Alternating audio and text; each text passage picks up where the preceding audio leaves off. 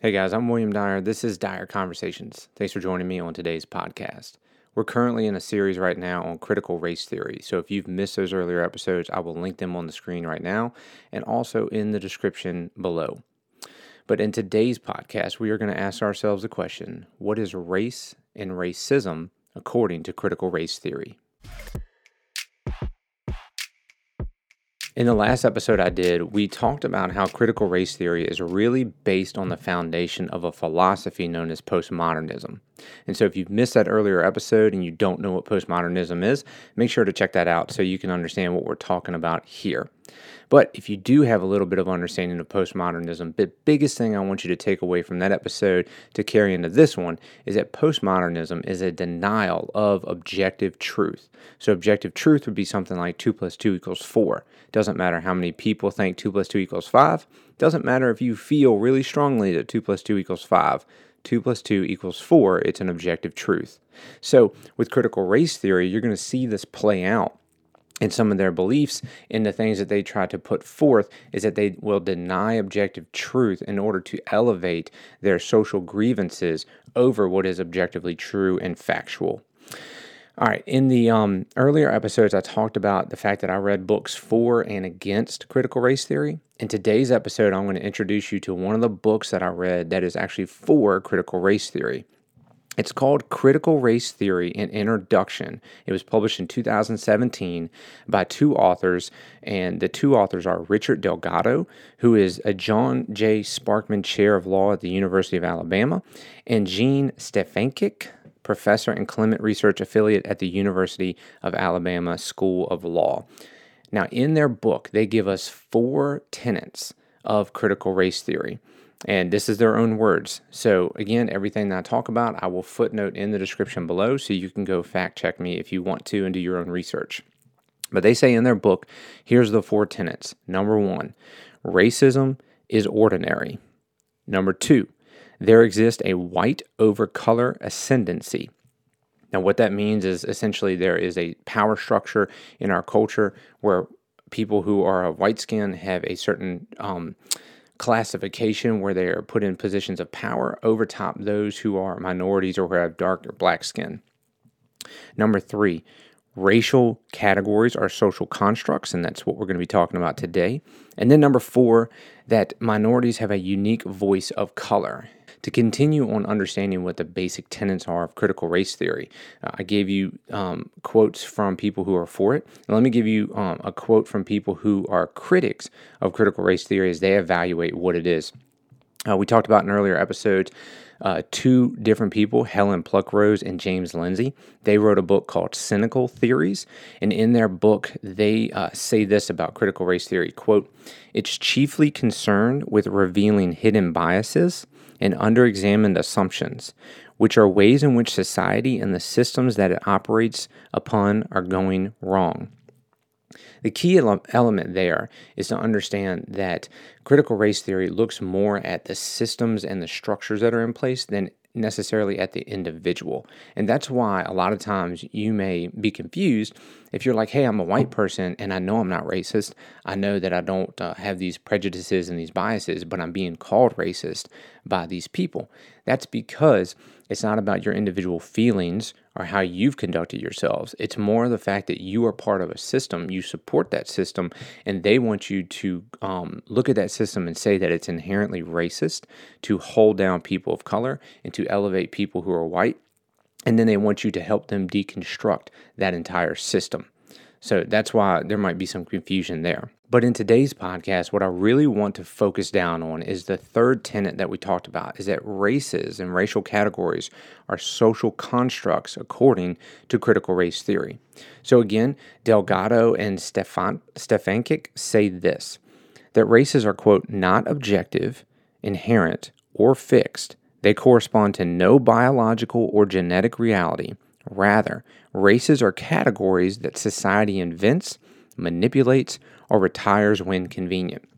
Now, in this part of their book, they talk about how, uh, if you look at pop culture down through the ages in America, you will see how, in one generation, a certain class of people, uh, maybe say blacks, were categorized in a negative light. But then, uh, as we progress, let's say, you know, we get closer to the time of 9 11, and now we're taking Middle Eastern people and we're categorizing all of them as terrorists and that sort of thing. Again, is there elements of truth to that? Absolutely. I think that there uh, there is an argument to be made there.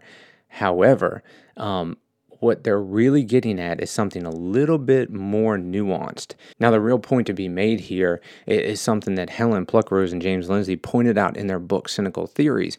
And that tracking this line of thought according to critical race theory's beliefs is that what science did was they attributed certain moral values to these races. So, this is where we get the concepts of being black or being white. Now, this is again according to critical race theory. I'm not saying that I believe this.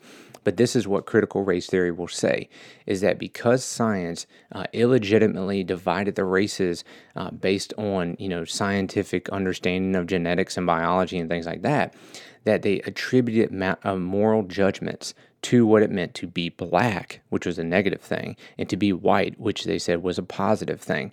And because of this, it has um, built up this system where white people are elevated to systems of power and black people are devalued and oppressed. To continue on this line of thinking, I'll show you uh, again.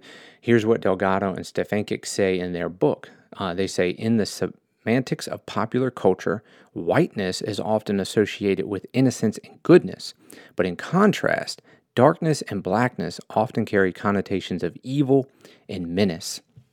Okay, now let's dissect this one a little bit is there an element of truth that if you look in popular culture, um, things like light and white are generally attributed to uh, the good guy or what is what is uh, positive, and darkness and black is kind of attributed to what is the evil character or the menace in the story. Yeah, sure, there is an element of truth to that. But the question is not, is there an element of truth to that? The question is, why do we do that? Is it because of race or is it because of reality? My contention is that it's the latter. So let me um, unpack that a minute for you. If you look at uh, John, the Gospel of John in the Bible, chapter 1, verses 4 through 5, I'm going to read you a quote here. And look, it doesn't matter if you believe that the Bible is the Word of God or not, if, the, if you believe Jesus is the Son of God or not, it does not matter. The fact of the matter remains the Gospel of John was written by a Middle Eastern man 2,000 years ago, long before the Enlightenment, long before America was ever uh, founded as a country. And this is what this Middle Eastern man, this Jew, said, talking about Jesus. In him was life, and the life was the light of men. The light shines in the darkness, and the darkness did not overcome it. That's something to think about. That these concepts of light and dark is not uh, something that America only has done, and we're the ones who found it. You know, oh, what is attributed to light is good, and what is attributed to to darkness is bad. No, this is something that cultures throughout all of history have understood. Now, critical race theory loves to characterize themselves as the new civil rights movement, but the true civil rights leader, Martin Luther King Jr., wrote in his book, Strength to Love Returning hate for hate multiplies hate adding deeper darkness to a night already devoid of stars. Darkness cannot drive out darkness, only light can do that. So, according to critical race theory, Martin Luther King Jr. actually supports systemic racism through his language and his microaggressions of supporting white privilege. Does this have anything to do with racism and with people's skin color? No, absolutely not. It has to do with the way reality is structured. We have been created by God, and according to the reality that God has created, light is positive and good, and darkness is evil and bad. So there's nothing to do with inherent racism here. It's just the way we've been created. And so then to take that and extrapolate it over to race and to say that we somehow in our culture, when we have uh, sitcoms or when we have movies and we put the the good guy, you know, in a in a white outfit, and we put the the bad guy in a black outfit. That that's showing our un you know our biases and our hidden prejudices against black people and our desire to elevate white people above all minorities. I think is just an absolute denial of reality, and I think it twists uh, the facts to be something that they're not. Finally, I want to leave you with this. One of the reasons why I cannot accept critical race theory is that it's just full of hypocritical ideas and assumptions. So I'm going to give you a couple of those uh, hypocritical things right now. Uh, critical race theory has no problem assigning judgments to whiteness and blackness, even though that's the very thing that they're criticizing our culture for. They're saying, you know, we've divided people according to races and we've attributed moral value judgments to what it means to be white and moral value judgments to what it means to be black. But they do that very thing. Okay, I'm going to throw something up on the screen right now. It's a website that I found while doing research on this topic. And what is interesting is first, look at the um, motto of this website. It says, The blacker the content, the sweeter the truth. I don't know if this website is necessarily directly associated with critical race theory, but this is the kind of mindset that critical race theory um, pushes forth. They attribute moral value judgments to being blacker the blacker the content you bring, the sweeter the truth. Now, what does it mean to bring blacker content? Well, check out this article right here where it talks about um, straight black men are the white people of black people. So again, here we have it has not you know your what it means to be black and what it means to be white has nothing to do with um, you know, uh, your skin color has nothing to do with DNA or uh, genetics, you know, anything like that. He says straighter black men are the white people of black people. So somehow now you have a division within the black community where black people are criticizing other black people for not acting black enough. But then they'll turn around and they'll say that attributing moral value judgments to being black and being white is racist. Well, if it's racist, which I agree with. It is racist to to attribute being black and being white to a certain characteristic. I think people like Martin Luther King said should be judged by the content of their character and not by their skin color. So if it is racist to say that you you know there's a certain characteristic of being black or being white, then critical race theory is racist. Because it attributes moral value judgments to being black because you get somebody who is black and they say, You're not black enough. Why are you not black enough? Because you're straight, you're heterosexual. Now, that doesn't even get into the whole, you know, concept of, of sexuality um, and how that's, you know, that has its own issues there. But what I'm saying is that they are racist. Critical race theory pushes racism, not even amongst, you know, the different races, but within the race itself. Now, black people are being racist against other black people for not being black enough. And finally, critical race theory uh, says that race is a social construct, right? It has nothing to do with DNA and genetics and anything like that. It's a social construct that we just made up. However, they have no problem categorizing all white people under one heading of being white and thus inherently racist. So, again, we see here the hypocrisy of critical race theory that they say one thing and then they do the exact opposite. They say this is racist and then they do that very thing. Now, let me leave you with this because I don't want you to think because I'm criticizing critical race theory that somehow that I'm against uh, fighting racism or that I'm denying that racism is out there. I'm not denying that racism is out there, but I am denying that critical race theory is the answer to bringing racial harmony in our country.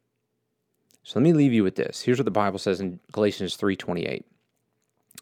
According to the Bible, when you when people become Christians, it says there is neither Jew nor Gentile, which are races by the way, neither slave nor free, nor is there male or female, for you are all one in Christ Jesus. Racism is a sin problem. And that's why our culture is never going to be able to figure it out because they just have the wrong worldview. They're trying to fight it with all these sort of crazy philosophies, which will never work because they're inherently flawed, inherently hypocritical, and inherently racist themselves. The only thing that's really going to fight racism in our culture is the gospel of Jesus Christ.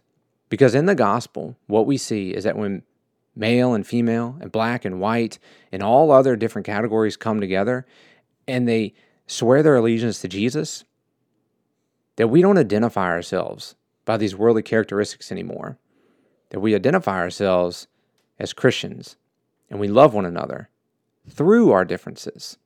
Does that mean that we can't listen to one another and the different perspectives and the different, um, you know, experiences that we've had? No, absolutely, and we should. We absolutely should. But what we do is we identify with each other as brothers and sisters in Christ.